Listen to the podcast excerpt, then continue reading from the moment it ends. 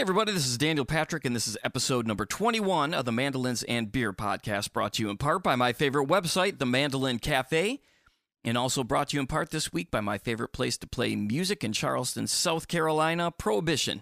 It's downtown King Street, and if I'm in town, I'm playing there every Saturday and Sunday for their brunch. They got great food, great drinks, great beer, and great service. It's the best brunch in Charleston, and I say it every week because I mean it. Happy New Year, everybody. It's 2020. What a year last year was, and I'm excited for this year as well. Got some great Mandolins and Beer stuff lining up. Three great interviews already coming up for the new year. Casey Campbell, Kim Warner, and Andrew Marlin from Mandolin Orange. So those are really exciting. And this week is an exciting one. It's kind of, again, kind of a special edition. It's going to break format from some of the others a little bit, because this was the first one that I ever got to do in person, and I did it with not only one, but two incredible mandolin players. Jarrod Walker, who plays with Billy Strings, and Tristan Scroggins, who does tons of things. And Tristan, a big thank you to him. Again, it was last minute. Jenny Lin was originally going to do it, and she was under the weather, so I messaged Tristan, and he filled in literally at last minute. So he rolled in after we had already started. So I want to thank Tristan once again. Tristan has some great things coming out. He's just redone his website, so I'm going to have a link to that at mandolinsandbeer.com. He also is starting a Patreon page that is going live. I think it might have actually just gone live maybe yesterday. So go to that. He's going to have music and transcriptions. And if you're familiar with what he does on Instagram, you're going to want to check out his Patreon as well. It's reasonably priced. He's got a few different tiers. And he's also sent me a link to some Bluegrass Underground magazines that he's been doing archival work for. And so the link will be on mandolinsandbeer.com. You can also get it on Tristan's website as well, I believe. And he does talk a little bit about it on the podcast. Go check out Jarrod as well. Jarrod playing with Billy Strings, but he's also got some Walker Brothers shows coming up. And I've got some info from Jarrod here for it. So they're down in the Florida area. So Sunday, the 12th of January, he's got a house concert in Tampa. Tuesday, the 14th, they have a church show in Brandon. Wednesday, January 15th at Craft Kip Coffee in Plant City. And Sunday on the 19th of January, Isla Morada. I'm not sure if I'm saying that right, but it's the Baygrass Festival. So be sure to check that out. Also, in the next few days, I'm going to post, after this podcast was done, we played a couple songs and jammed on those, and I was trying to get those all mixed and ready to post with this podcast, but one of the tracks has slipped out of place here, and so I'm trying to line it all up and run it out of time.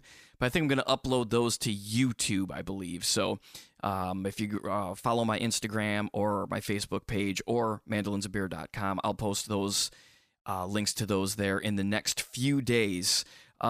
Also, speaking of videos, I will post videos. What was great about doing this in person was Tristan and Jarrod had mandolins with them, and so when we talked about some things like the things they would work on or things that they do work on daily, they were actually able to play them, and I videotaped a couple of the examples with Tristan and Jarrod, and those will be available at mandolinsandbeer.com, right where this podcast will be listed. There'll be links right below it with those.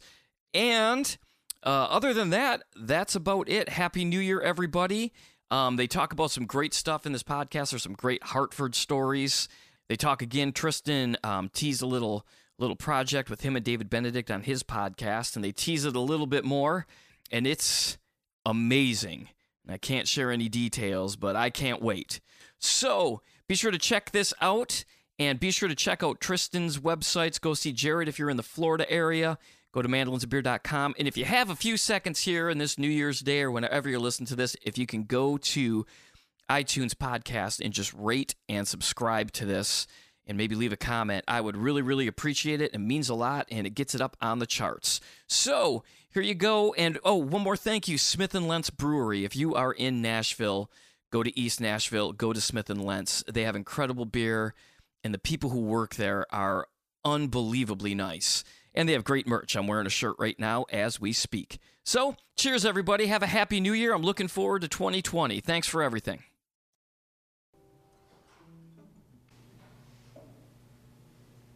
All right. Check 1, 2. Looks good. Hey, hey, record is on. Check, check. All right. This is the first live podcast. This is the first in person. I've got Jarrod Walker. Jarrod, welcome back to the podcast. Hey, good to be here. Man. Nice to see you in person. Yeah, same here. Same here. We're at Smith & Lentz in East Nashville, who are kind enough. You can maybe hear the crowler in the background right now, canning some beers. But we're here drinking some beers, playing some mandolin. I think Tristan Scroggins is going to stop by here as well. So yeah, nice last-minute surprise. Yes, that's right. Jenny Lin was supposed to be on here if you listen to the podcast, and Jenny Lin is sick, unfortunately, so she had to cancel this morning. So I hope she's feeling better. But Jarrod, how are you doing? You just got back from a lot of shows on the road. A lot of shows, yeah. Essentially 12 weeks of touring with a few days home. In the middle of all that, you know, maybe 5 or 6 days home in 12 weeks or so. Wow. And most recently just got back from Denver, did a 3-night run over at the Ogden Theater, which was really fun. I saw a lot of pictures and video, and it looked amazing. Oh yeah, it's an amazing space. You guys have such a unique connection with your fans. Like, there's a lot of people who go to shows, but man, the fan interaction and the amount of love for you guys and the whole band, like, is amazing. Yeah, it's really a unique thing. It's really really blessed to be in the situation that I am, and I know we all feel that way. It's you don't really think when you're starting out that it's really even a possibility. right yeah. to do it full time. I mean, sure, you know, yeah. 5 years ago I wouldn't have expected to be in this position. Right. You know? So it's really nice. That's so cool. Well, you guys work hard too. Like you say, 12 weeks, you know, that's not just lucking into it. That's a grind. So you guys are out there crushing it and working hard and finally seeing the payback from that. So that's amazing. Yeah, it's been a good run, and you know, we've got a couple more shows till the end of the year, and yeah, a couple New Year's shows. Yeah, that's so awesome, man. Where are you doing the New Year's shows at? Are those in Michigan? In Michigan, I believe Detroit and Grand Rapids. Oh, cool. Yeah, well, that's my old home state there. So. Oh, that's right. I forgot about that. Yeah, actually, I met Billy a few years ago, and was talking to him, and he used to skateboard in the parking lot of this bar that I used to play like once a month up in Traverse City. Oh, no way. I think he lived like right across the street. So, yeah.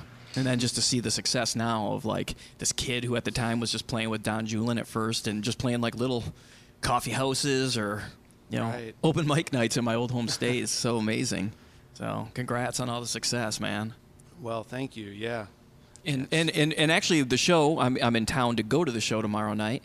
You guys have, it's the second annual show. It's a fundraiser, which is amazing, which is, again, a thing that not a lot of bands always do. You know? Yeah, absolutely. It's I believe, I don't want to misquote it, but I believe it's like homeless, either awareness or just giving back to the community kind of thing. Yeah. Which is a noble cause. Absolutely, yeah. And so that's amazing. And then there's a lot of special guests listed on the poster. Do you guys, do you already know what songs you're going to be playing yet, or is it going to be kind of a, last-minute surprise, or do you... Well, we're trying to do some more Christmas songs this year, yeah. which is cool. You know, after all, it is a Christmas show, but it's not going to be exclusively Christmas music. But mm-hmm. there have been a few songs that I have been learning the past, you know, few days or so, and I was learning one song called "Christmas Lullaby," and I thought it was this Amy Grant song. Turns out it's not, and I had already charted out that song, and you know, I already did all that. So I was like, "This is the one we're talking about." And you know, Billy said, "No, we're actually doing this Doc Watson song called Christmas Lullaby." I was like, "Okay, well, I actually like that one better." Yeah, I bet. but yeah, so I charted that one out, and then I charted it out in the wrong key. So. Oh, well. Yeah, that's that's great. Oh, my God, that's so funny to think, though. Like, I didn't even know, I guess, there was a Doc Watson version of one. I probably would have made the same mistake. So yeah, you know, you do the Spotify search, and it doesn't come up. It's right. It's like, I guess this is what it is. Or I would have been like, Amy Grant, is Vince Gill going to be here? Right, yeah. Vince Gill going to be at this show? Yeah. I wish. Yeah, no kidding. So, real quick, too, we should... we should give a shout out. We should do a little gear thing. We talked a little bit about your gear, but we've had two updates to gear sort of thing. So first off is you're going to be working on a new pedal board later today. Yeah, so I am pretty much in the dark when it comes to electronics. I'm getting better at it, but when I started playing with this band, I didn't have any pedals, and I didn't have a pickup in my mandolin. I didn't, you know, I played into a mic because I never needed a pickup, and, right. and a mic always sounds better, you know.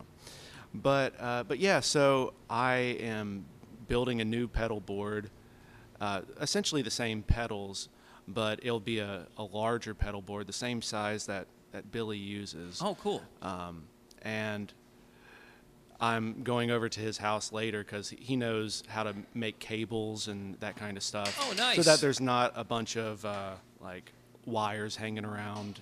Right, right. You know, so you can get it exact, and your pedal board will look really clean. Right. But, yeah, so the coolest thing about this new pedal board is the switcher that is going to be on there, mm-hmm. which it's like a rectangular box, and all your pedals plug into this box, and it's got 8 different buttons, so you switch your different pedals on by stomping on those buttons. Nice. Rather than your individual pedal. Sure. And if one of your pedals is messing up, or if it's not getting enough power, mm-hmm. generally you'll have to unplug everything one at a time and find out where the problem is in your chain. But with this, it only affects that one pedal. Oh, wow. So everything else will work fine. Nice. So it's good for problem solving and that perfect. Kind of stuff. Yeah. That's awesome. Cool, man. Well, I can't wait to hear it. I guess you're going to use it Saturday night. If, you know, God willing. All goes well. Yeah. Nice. The creek doesn't rise. Yeah. Yeah. And then you also have a few mandolins here with you today, and I'd love for you to tell the story, because if this isn't the best definition of customer service by a company that I've ever heard of in my life, I don't know what is. So if you want to maybe do a little backstory on this. Yeah, so I was having some problems with the tuners on my mandolin, and I sent an email to Wes and Will Weinman. They're the builders of my Weinman mandolin.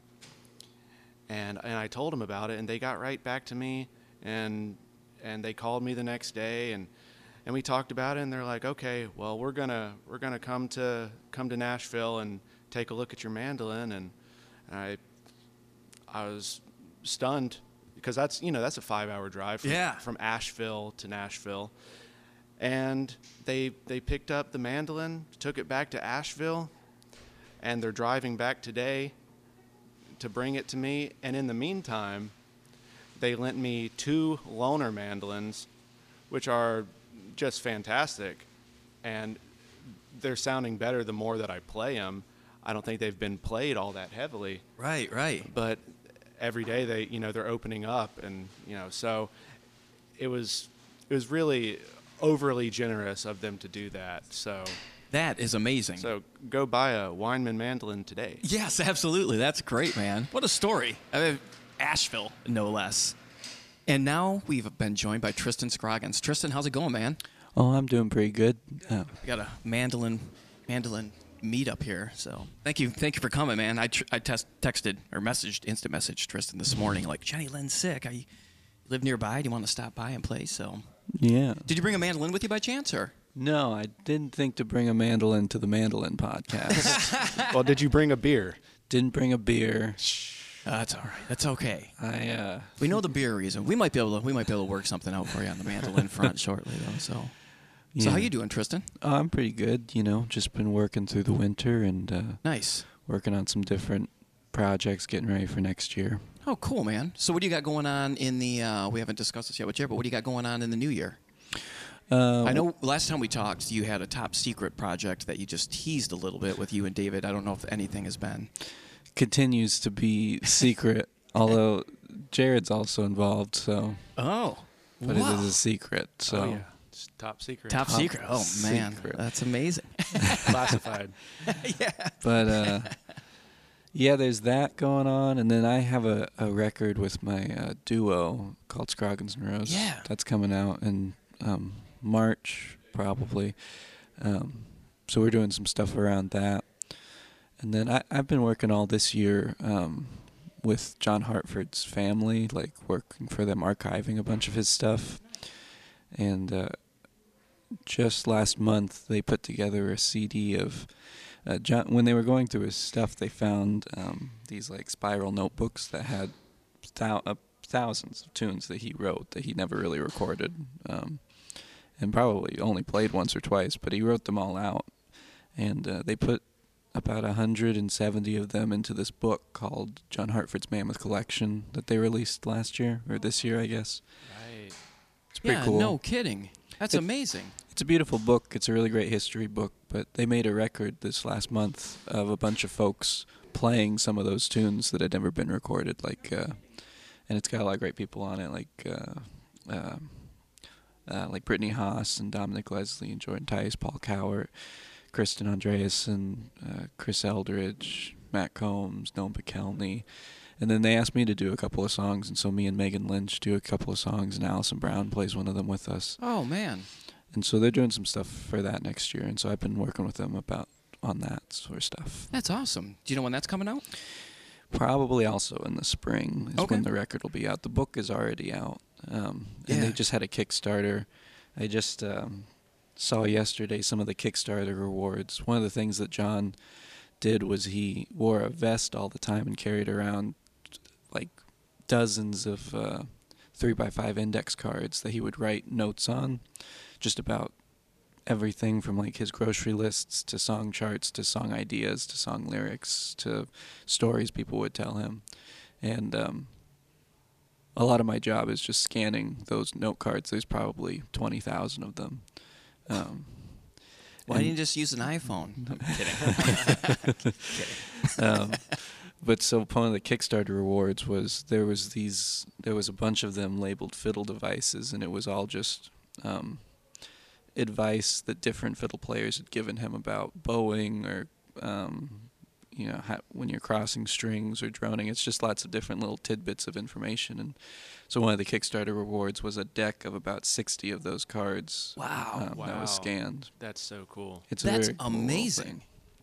Yeah. And so now that they've gone, he had a lot of stuff, and it took a long time to go through. But now that they've pretty much gone through it, they've been releasing a lot of stuff like that. That's so cool. Dude, the Kickstarter stuff, you know who's the king of the Kickstarter is David Benedict, man. Oh, yeah. His last one, he put out that book for the Golden Angle, and it seemed like every other day I was getting emails like, next level Matt, here's the name. I'm like, holy cow, dude. Yeah. He's got a job, if this mandolin thing doesn't work out for him, he's got a job as a Kickstarter representative, maybe. So.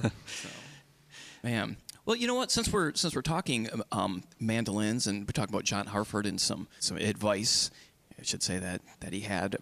You guys have some great mandolin advice. We have a mandolin. I can grab mine for you if you'd like to pick it. And there's a couple mics here, and maybe we could just go over some of the favorite things that you guys kind of work on. I know a lot of the listeners love the, I don't know if it's. Oh yeah. Try out this other mandolin. He's got a couple Weinmans here actually. If you want to do it. Sure. All right. So you guys might put some mandolins in the hand. We can just talk some mandolin sort of stuff, and that'd be cool with you guys. Absolutely. Let's do that, and then I'll just keep this running here, and then I can edit it up. Hey everybody, this is Dan. I'm jumping in real quick because as we were doing the mandolin thing, Tristan started telling a great story about the vest that John Hartford wore, but he was off mic. But he comes back near the microphone as the story's picking up a little bit. So that's where I'm going to take it from. It's just a great story. So anyway, fading in here to Tristan Scroggins talking a bit about John Hartford's vest where he used to keep all the note cards. It's like this, it's similar to this vest that I have on. It's like a canvas vest, but it was specially made so it had so many pockets in it. Mm. And he had torn so many other pockets into it too. And there was also these two like really big pockets on the inside for maps for all the riverboat stuff. Wow. Get out of here. He's just a big nerd, really. So. That's amazing. That's the best part. Jarrod was saying it was off mic a little bit, but he said that you had heard that he wore two vests at one point because he had so many index cards. Right. And I don't know if that is true, but I heard that. I heard that from Mark Schatz, who played in John's band. He said that he was just constantly writing anything down. What I heard, it was like songwriting, you know, mostly based around songwriting, but apparently grocery lists and that kind of stuff too. So just anything. And apparently he filled up the vest and didn't want to leave it at home. So he just wore another vest. That is awesome. But I don't know. It sounds like he had a lot of pockets in that one. So maybe he eventually converted to one. Yeah, oh, man. He had this – there's a little manifesto that's also – that he typed up that's going out with the cards too, of like how to use them. And he talks about – he had like a whole – it was like a filing cabinet where he would use colored index cards to like mark – where certain things were, because a lot of them were songwriting, but then like there'll be files, like shorter files that are just like his list of things to bring on the plane, or like his directions to a gig or something like that. How was his handwriting on those cards? It's pretty good. He explains that like the way that he held a pencil like really pointed like this, and he would actually have index cards with me. Yes. Look at this. He would, like, if you hold them like a deck of cards like this, then you can hold them like this. You can hold them where the deck of cards is supporting the top card. And you can just kind of write, if you keep your elbows loose, you can kind of do anything while you're writing on them, like clog or drive or... Whoa. So they're pretty good, but it is actually interesting in the book, the fiddle tune book, all of the sheet music is just it's just straight scans pulled from his handwriting of the tunes, and you can tell which ones he wrote on the road because they're shakier, because you can see the bumps in the road. Wow, dude, that is so cool. You do a lot of like archivist sort of things. It looks from your Instagram like you had just gotten some like the real deal sort of gloves for holding. Oh yeah. Yeah.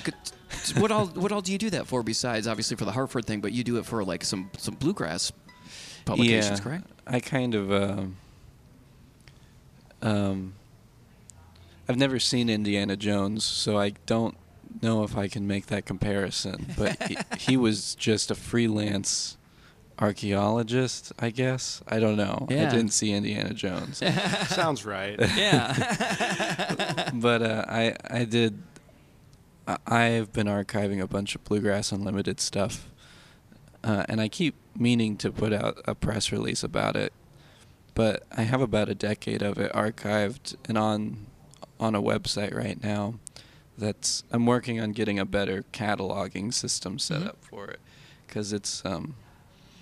I was just, when I was doing some writing for magazines and stuff, I have all of the Bluegrass Unlimiteds, but like there's no way to search through them without physically pulling them all out and looking through them. Right. So I scanned all the covers and typed out all of the table of contents, and also transcribed the general store, which is like a monthly kind of recap of what was happening in the community. And I have about a decade of that up online right now. But, you know, it's 50 years of magazines. So, what's the website? I think it's bluegrassunlimitedindex.weebly.com. Perfect. I'll have you send me a link, and I'll post it when we post this episode, and I'll put it on my website as well. So then that way, if anybody wants to check it out, they can check it out, because I'm sure the interest is there. Yeah, I was just doing it for me mostly, but I put it out there in case anybody needs to do some archival stuff. But I've been running that Instagram page of vintage Bluegrass Unlimited covers just because it's... they're really cool looking, and I thought people would enjoy seeing those. Yeah, that's things. Awesome, man. That's you? That is me. All right. Look at that. This is a world exclusive, me admitting that it's me.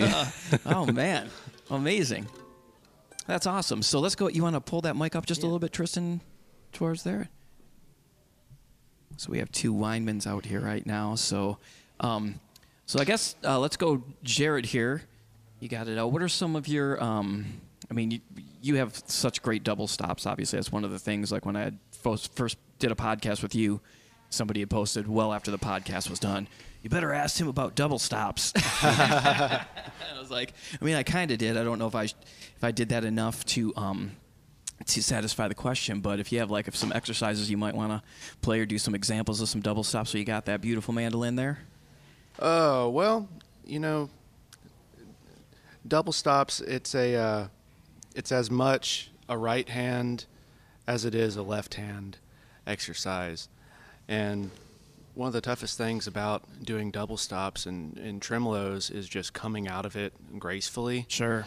That's something that I'm always trying to get better at, you know, because there are some people like, I feel like David Grisman has really just honed in on, I've never heard him not get out of a double stop gracefully. Right. But it's really easy to get tripped up because you're kind of breaking the time. Absolutely. A little bit, but you know, I say I'm in the key of G. I generally use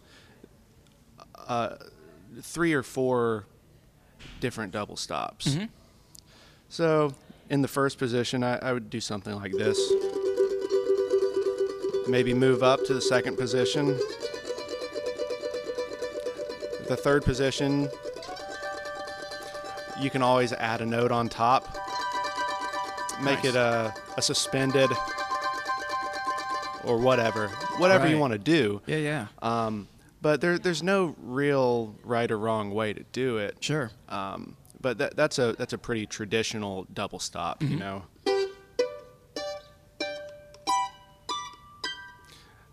That's all notes within the scale, you know. It's just the first and the third, or the, you know, the fifth, like one mm-hmm. of, you know, one of those combinations of things. Right, G, D, or B there. Right. For those who can't obviously see like what we're looking at, but yeah. Right. Absolutely.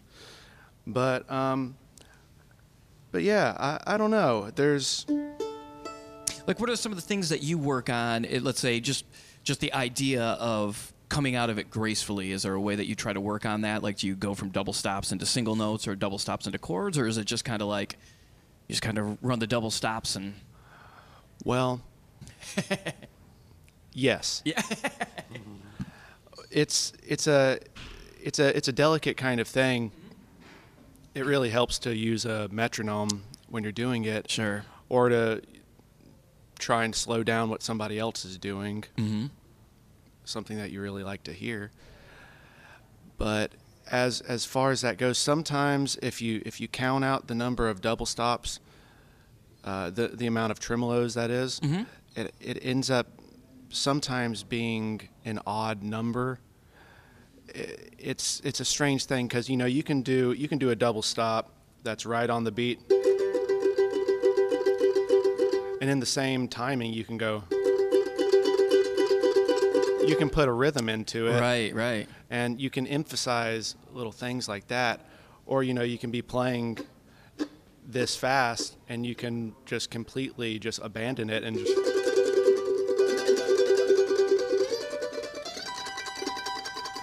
And you kind of have to tap your foot while you're doing it. Sure. Or you can really get lost in there, which I've done many times. Right. It's kind of a trial and error thing. Mm-hmm. But that's kind of how I approach it. Awesome. That's great. How about you, Tristan? How about you got any double stop? I mean, double stop secrets seems to be, you know, one of the things that people love about the mandolin. The other thing I noticed, though, is it's also one of the things that seems to get abandoned in some of, like, modern mandolin players, where it seems to be more single note, fast licks, and, like, one of the awesome things about the mandolin, in my opinion, is the double stop, like, especially mm-hmm. just, like, Monroe stuff. I forget what we were listening to. It was in the car the other day, yesterday. It just had like a playlist going. It was a Monroe tune. I must have rewound it like 4 times. Mm-hmm. Like, that's so great. Yeah. Oh, it's the best. Yeah, absolutely. So yeah. How about you? Do you have any things you use for double stops that kind of that you work on, or that you've worked on that you found helped you out? Yeah, I kind of spent some time trying to learn stuff from fiddle players, because I mean that's a lot of what Bill was trying to emulate with that double stop stuff. It's just fiddle sound, and I spent a while like just transcribing like Bobby Hicks solos from the Bluegrass Album Band stuff, and trying to figure out what he was doing. And I mean, people like Bobby or Buddy Spiker or Dale Potter all have like, you know, pretty legendary sort of double stop ideas, most of which are pretty over my head, but but they definitely, listening to those guys and also listening to other great double stop mandolin players like Bill or like Roland White or Dempsey Young. There's Dempsey Young. There's one that doesn't get up brought often. Great player, man. Super great player. Yeah. And just listening to how they use double stops and just kind of have sort of casual sort of drone in there a lot of times, mm-hmm. like just the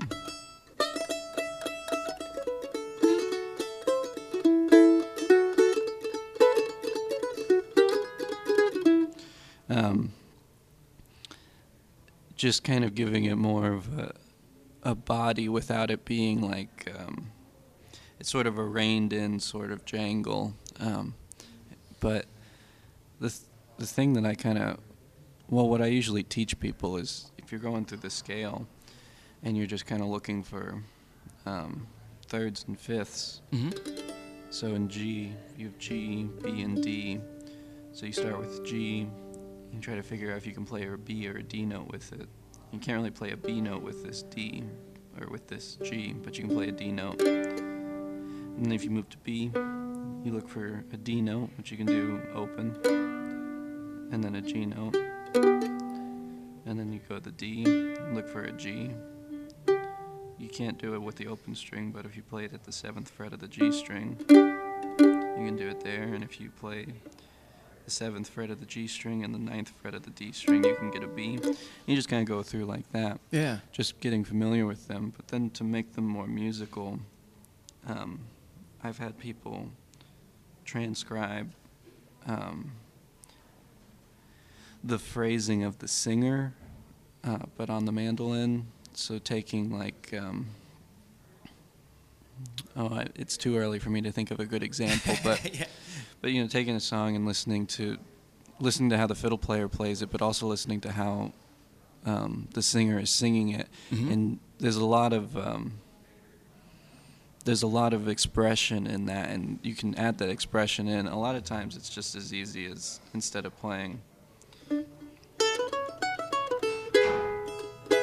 can go just sliding into it a little bit can really change how it feels. Absolutely. And so just giving it a little bit more of that, getting comfortable enough with the idea of them that you can add small things. It's not big things that really make mm-hmm. a big difference. Sure. It's usually just like these little tiny things. Absolutely. Yeah, those mm-hmm. things, for me anyway, those are the things that seem to catch my ear too when you're listening to something. Somebody just throws in like that, like a little slide, or, you know, it sounds like, you know, it could be, sounds like almost like the craziest thing you've ever heard until you go back and listen to it again. You're like, oh, okay, I get it. But that's like those little things that seem to make, you know, some of the great stuff stand out. So any tricks, speaking of those, or any little tricks that you like to teach when you're doing lessons for anybody or anything like that? Is there any cool little techniques that you're kind of like Tristan Scroggins? I mean, obviously your cross-picking stuff is great, but are there any things that you like to always kind of show pointers to people that to give them a little advantage? Yeah, I usually teach people this exercise that my dad taught me, and Sharon Gilchrist also showed me, that it's just, it would be a little arduous to explain in an audio medium. Sure.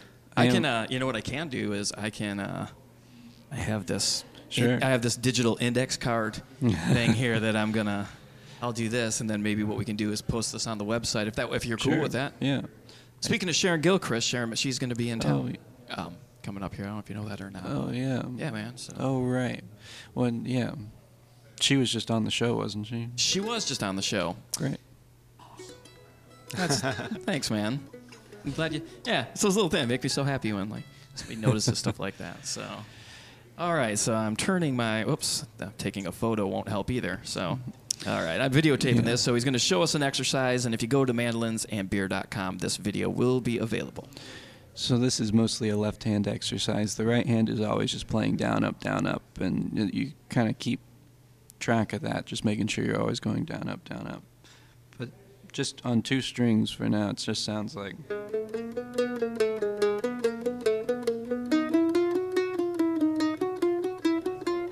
So that much is, you're just playing the first four frets chromatically, and you're using all four fingers.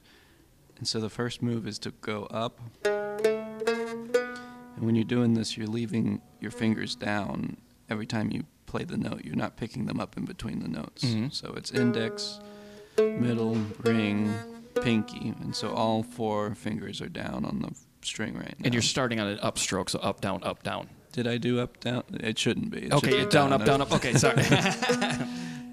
Then you're going to go backwards, and this time you're only going to pick one finger up at a time. So you're going to play the pinky, pick up only the pinky, play the ring.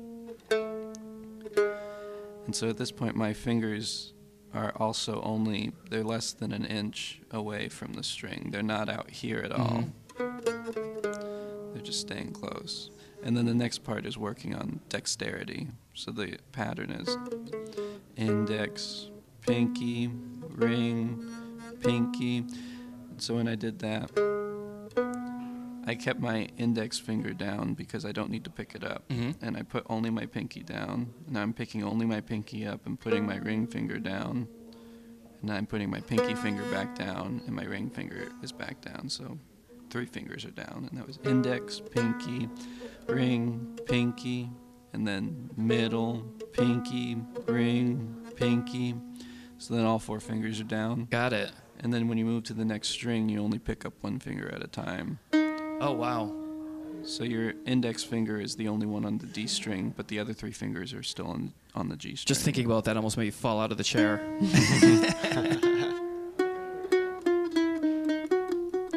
And then you can keep going.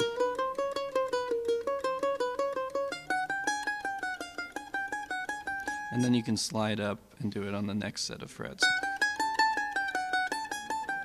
And go back across.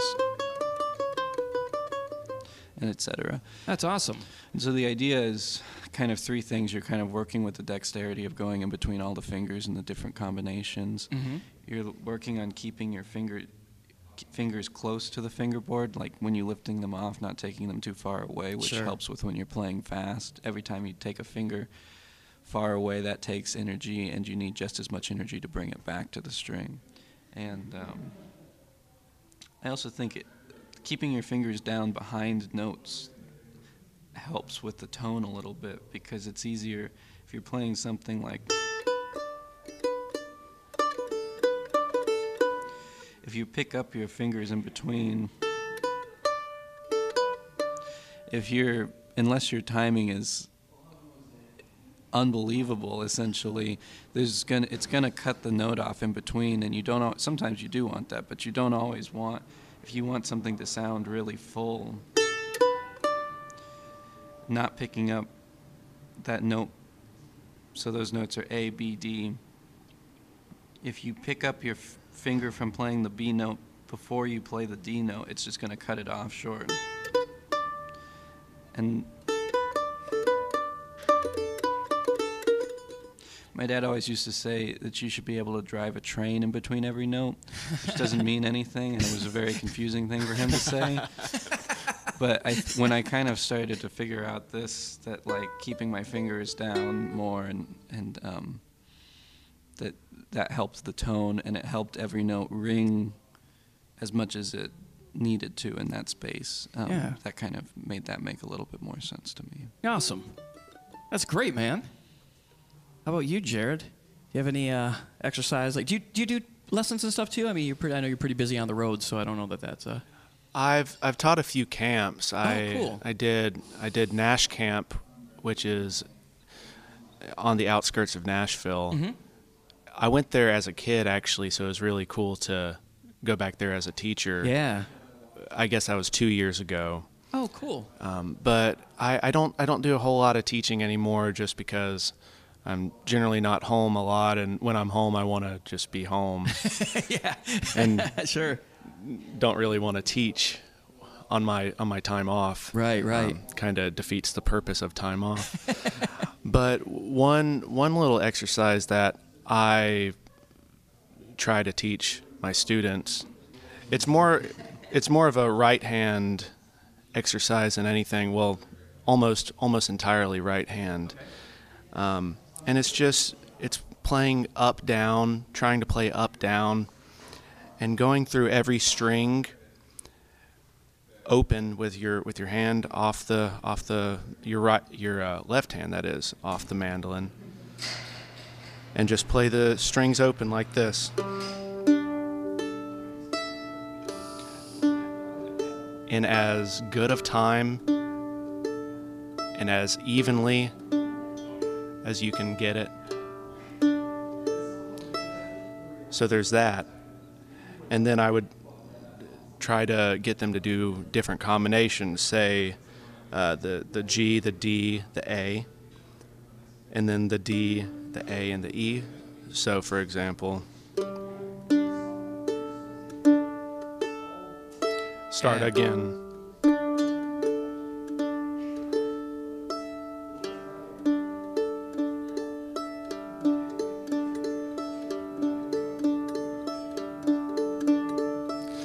Try another combination, skipping a string and doing the G, the A, the D, and the E.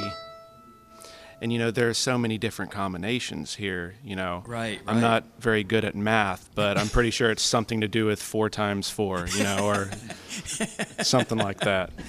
Amy, is that mathematically correct? All right, something like that, but And do it slow until you can get it clean. There's no reason to do it as fast as I'm doing right now. Sure.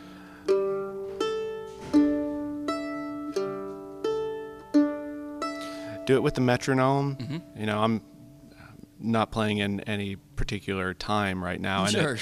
And to really get the most out of this exercise, you should be doing it to a metronome, or, if you're foot tapping skills are excellent, then that should work too. Right. But it really just helps kind of free your right hand and get your wrist, allow your wrist to think for itself. Yeah. I don't use a metronome as much as I preach it. I don't use it as much as I should, because it's not very fun to play with a metronome. Sure. It's very beneficial, but if you're just sitting at the house, right, it's studying. Oh yeah, that's what it is. It'll really help you, but it's sometimes hard to break it out and really just stick with it. But it's the best thing you can do. One of the best things you can do. I'm guessing you've put some time in with a metronome though. I have. yeah. So for you, it might not be as, for you too, it might be not as important. Like, 'cause you can tell from your playing, you've got both you guys have pretty good internal clocks, I think, which is pretty helpful, which shows you've done some metronome work. You guys could probably get away with a little less metronome work than some people.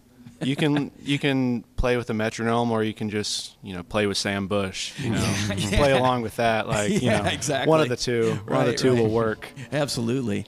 That's the thing too. Play along with the recording if you're gonna. Mm-hmm. At least you're getting it's metronomic. It might not be played to metronome, but it's probably pretty close. Mm-hmm. Right. So I'm gonna check my phone here real quick too. While I've got my phone out, because earlier I did post on Instagram and Facebook. I wasn't sure if you were coming, Tristan, so I had gone to Jarrod's Billy Strings page to ask a couple questions, and some people did respond. So do you mind if I ask you a couple questions from fans? Sure. All right, man. The first one is, can you talk a little bit about the Walker Brothers? Yeah, sure. So I'm the middle Walker brother. Okay. My brother Corey is 2 years older than me, and he plays banjo and does some stuff with Tim O'Brien and Peter Rowan and Mountain Heart, the Dillards. He played for several years with Sierra Hall. He's a great player. My younger brother Tyler's a great player as well. And we just, you know, we grew up playing together, obviously, you know, when we were living in the same house. Now we all live in Nashville. We grew up about an hour east of Tampa. Right, right. We don't get to play very many shows together because we're all doing our own thing. Mm-hmm. So generally during the holidays, we'll try to do a few shows if we can make it happen. Sure. And we'll be doing that this year. I'd have to check the schedule, but they're all in the Tampa area. Oh, cool.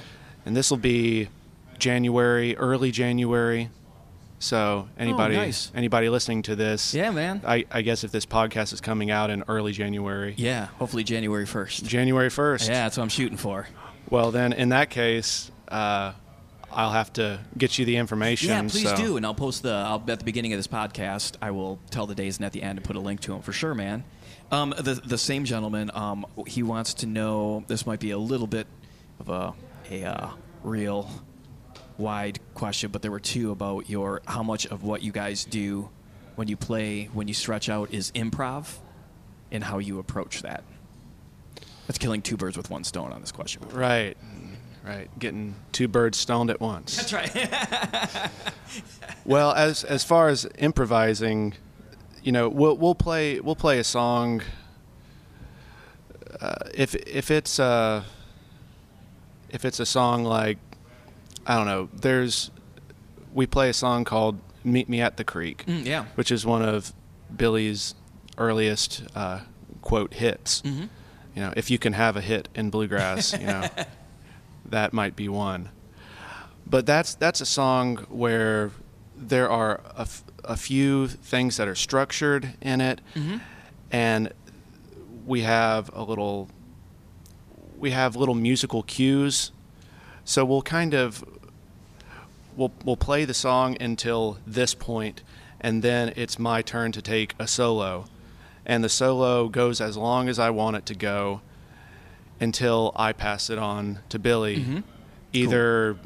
Just physically like nodding to him or he decides to take it. Mm-hmm. It's a pretty open-ended thing, and so he'll play his solo, pass it on to the banjo player, the other Billy Billy Failing. Yeah. And Billy Failing has a musical cue that kind of leads us back into the vocals of the song. Cool.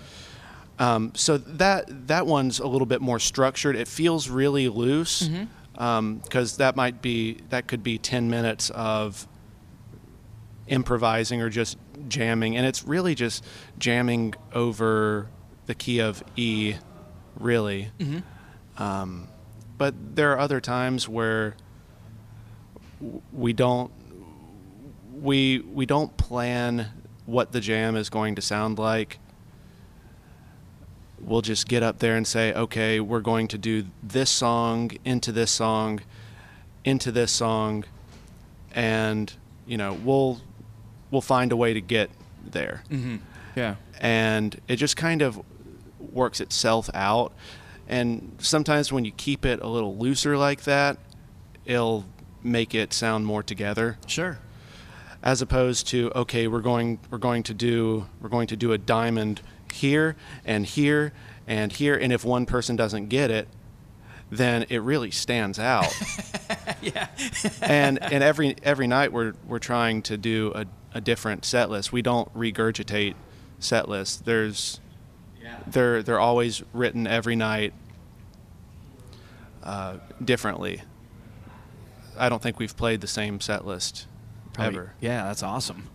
Because a lot of these people who are coming to the shows might come for the entire tour, which is, you know, if you're coming for an entire tour, right. You don't want to see the same show again. Sure.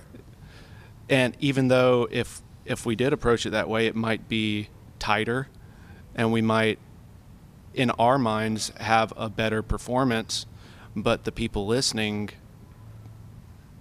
Those people, they want to hear something fresh and something new, and they kind of like it when you feel like when the music feels like it's about to fall off the edge, yeah. but you don't. Right, right. You know, it keeps it a little fresher and mm-hmm. a little bit exciting, and we don't really know sure. what's going to happen. It's awesome.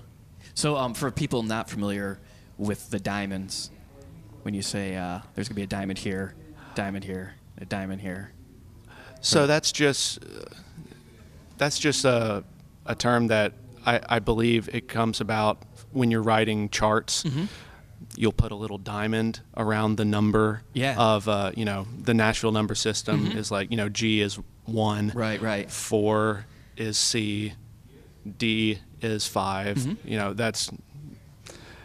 That's kind of the way that works. Well, 1 is your home key, whatever that is. And right. if it is G, that's the way it would work. But you put a diamond around the 5, so that means, you're going G, C, stop on the 5. Yes. So that's just where that comes from. Diamond. Yes. I have a funny story how I learned what a diamond was. Do you know who Daniel Donato is? He's like a Nashville dude, killer telly player. Mm-hmm. He had come to Charleston, and a friend of mine was like, oh, man, you should come and sit in with him. And I'm like, wow, yeah, that'd be awesome. So he's like a shredder. Like there's on a Telecaster, so like playing a mandolin with a guy who's plugged into like a super reverb. A bar. I'm like already like, oh, this is gonna be tough. And he's so nice. And he's like, what do you want to do, man? And I'm like, I don't know. You want to do like Freeborn Man? He's like, yeah. Started from the diamonds. I have no idea what it meant at the time. I'm like, yeah. And then I'm just like, oh boy, I don't know what I just agreed to. Yeah. Brad, do you have any questions for Tristan that you want to Facebook message me real quick or anything? I feel bad because I didn't put anything. But do you have a question that you would love to know from Tristan while we're here? I'd post it on the Billy Strings page for Jarrod, and I feel like, yeah. My buddy Brad Edwardson that I play with is here. Talk about prospecting a little bit, because you're really good at that. So what Brad Edwardson on Facebook here has said is he wants to know, Tristan, if you could talk a little bit about cross-picking, that'd be great. He'd love to know more about that. Yeah, it's been about a year since I started trying to figure that stuff out, because I was on this long Germany tour. I just had a lot of free time, and I was just learning Jesse McReynolds stuff by ear, and he did such, I mean, he's just so good, and what I do feels like it really pales in comparison to some of the stuff that he would come up with. But I'd always done a little bit of cross picking, just in passing, something kind of pretty sounding like that. But yeah. I mean, I also really love the banjo. I mean, my dad's a great banjo player, and I started on the banjo, and I really love the banjo, and I would learn a lot of banjo tunes, originally a lot more like progressive banjo tunes, like Bela Fleck tunes. I think in my high school talent show I played Another Morning, which is from the Double Time record. Oh, it's cool.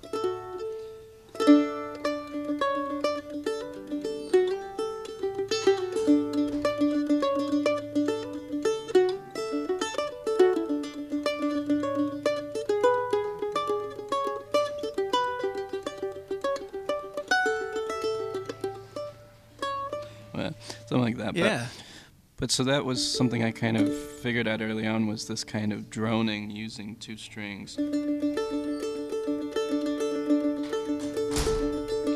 which is kind of, it has the same sort of, with the banjo, the roll always kind of, somebody described it to me once as like an egg rolling, where it's constantly moving forward, but there's kind of a lilt to it, yeah. There's kind of a wobble. And I've never, I don't know if I've ever actually tried to write out.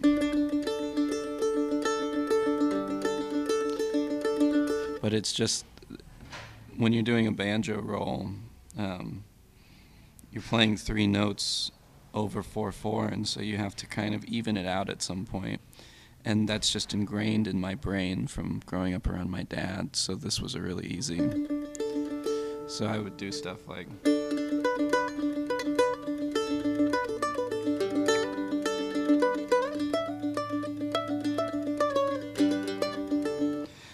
and just kind of figure out melodies having this bouncing rhythm. So then when I started trying to figure out these cross-picking arrangements that I've been putting together, I heard somebody play, I think it was the mandolin player in the Cache Valley Drifters, I think, I'm not positive.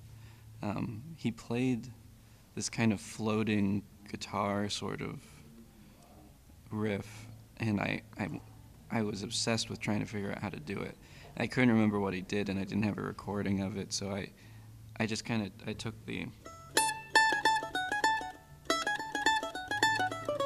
or something like that, and I started to try to figure out how I could play those notes without playing the same string twice.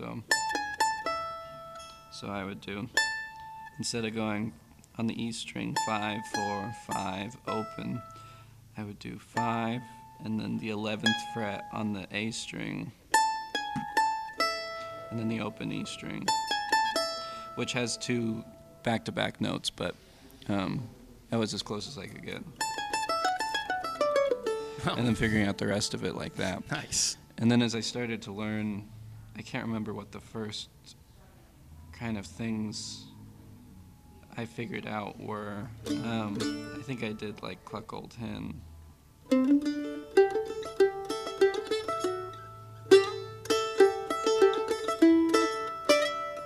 I don't remember it now. It's been a year. But, yeah, no worries. But I would just try to take the melody and try to figure out how to do that. So with like Cherokee Shuffle.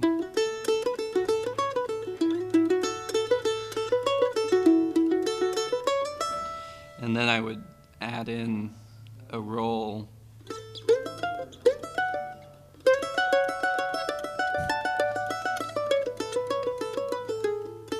And I do my roll backwards from Jesse. I play down, down, up pretty consistently with the rolls.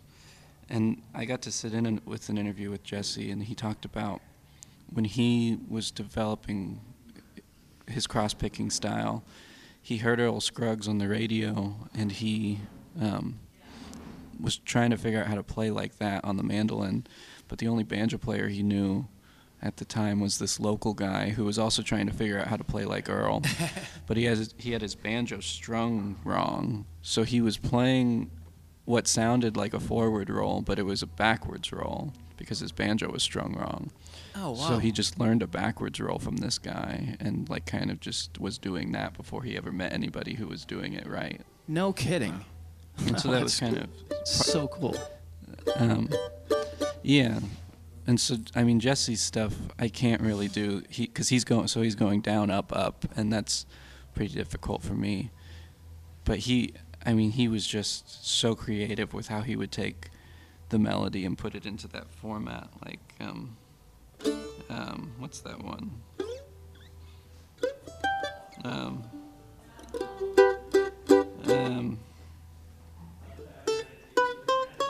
Oh yeah.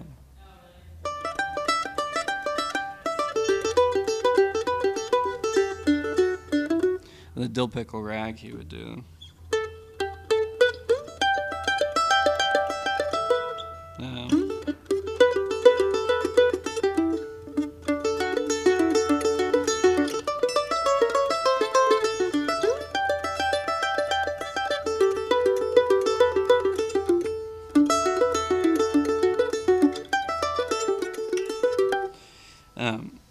That roll like that at the end is so nice. It's so nice. It took so long to figure out how he was doing that, and there's so much stuff that I just can't believe. And every time I start to like think I've got it, I'll find a live recording of him doing it twice as fast and something completely different and just off the cut. I mean, he's amazing, and I don't really know as much about his style as the stuff that I've worked on my own. There's lots of people who have dedicated a lot more time to learning about exactly what Jesse was doing, like Jordan Ramsey and Jesse's grandson, whose name I've forgotten.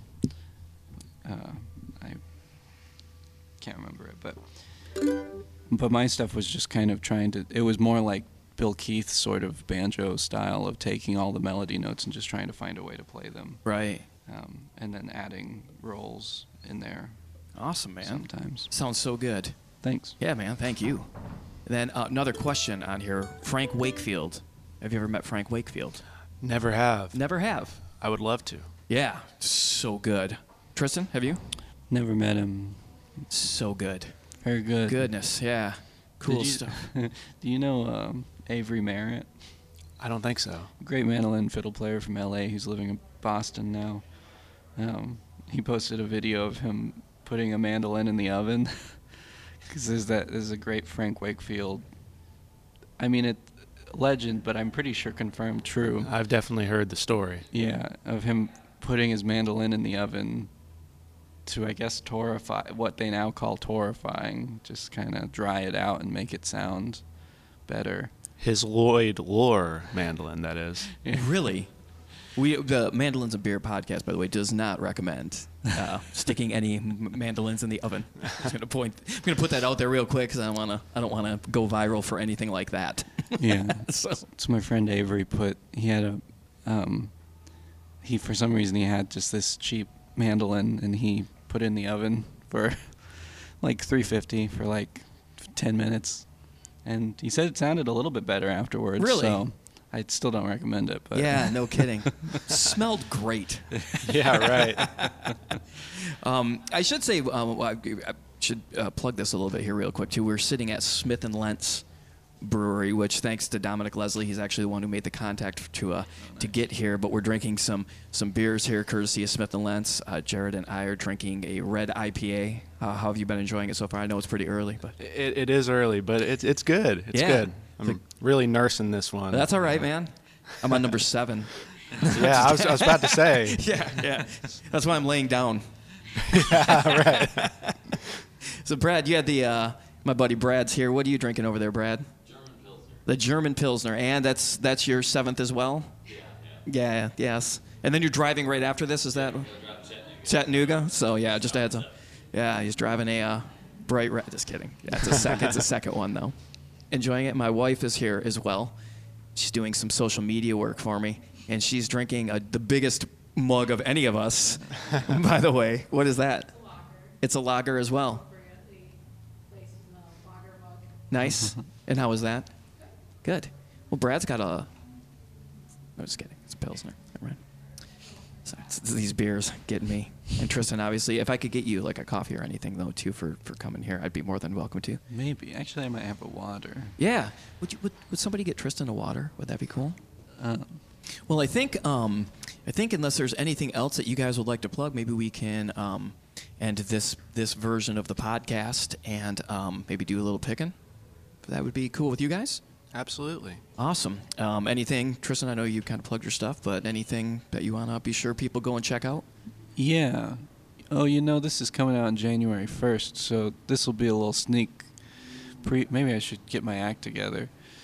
So I was planning on releasing it on January 7th, which is my birthday. Oh, all right, man. Happy birthday ahead of time. Thanks. You're welcome. But I'm going to put out a Patreon page. Oh, sweet. I kind of... Because I support some people on Patreon, but it's never seemed like a model that would work for me, but... Mm-hmm. Since I've been posting all these videos of me learning these tunes, I've just been trying to learn as many like instrumental tunes as I can and just kind of be like those fiddle players that just weirdly know like every tune somehow. So I've been doing that, and a lot of people have shown a lot of interest in that, and also have been interested in me talking more about how I go about learning them and asking for sheet music and asking for things like that. Yeah. And I couldn't really think of a way that I could accommodate that, but I figured out through Patreon a way that I can accommodate that. So I'm starting a Patreon page where I'll still keep posting those videos to the different platforms, mm-hmm. but if you want to support the page, which, the starting point is just $3 a month, you'll have access to more like exclusive sort of like practice sessions and videos of that. And then there are higher tiers that involve having sheet music to some of the things, sure. and having video lessons and discounts on stuff. And so that's, and all that's going to be on my website, just tristanscroggins.com. You can find all that stuff. Awesome. When it goes live, I'll be sure to put the word out as well. I will 100% be a patron to that page. Thanks. Yeah, you're welcome. I've also been revamping my website in general to have more of what's going on in my life and musical career, and talk about lesson stuff more. I'm teaching at, I think, like 10 or 11 camps next year. Oh, nice. And so I'm trying to put all that up there, and I'm also trying to get a lot of free educational stuff up on there that I've kind of amassed over time, of like just little exercises and videos and stuff like that. Yeah, that's awesome, man. Great. How about you, Jarrod? I know probably a lot of touring, more touring in 2020. That's right. That's pretty much it. I don't have anything to plug other than those shows with my brothers. Yeah. Coming up in January. Awesome. Yeah. But yeah, if you stay in one place long enough, I'll probably come to you with Billy Strings. Right on. That's awesome, man. Both you guys, I can't tell you how much I appreciate it. Coming out, I'm again a day off. It really means a lot, and I really appreciate both you guys. We're early episodes on the podcast, and really having you guys take the time to do that really helped us be as successful as it has. So I really, really appreciate it. So thank you so much. All right, thanks for listening. Sometime here by the end of the week, I should have those tracks posted. I'll post about it on Instagram, Facebook, and they should be on YouTube. mandolinsandbeer.com. Be sure to subscribe. And next week, Kim Warner from Green Cards and Robert Earl Keen. All right, happy 2020. Cheers.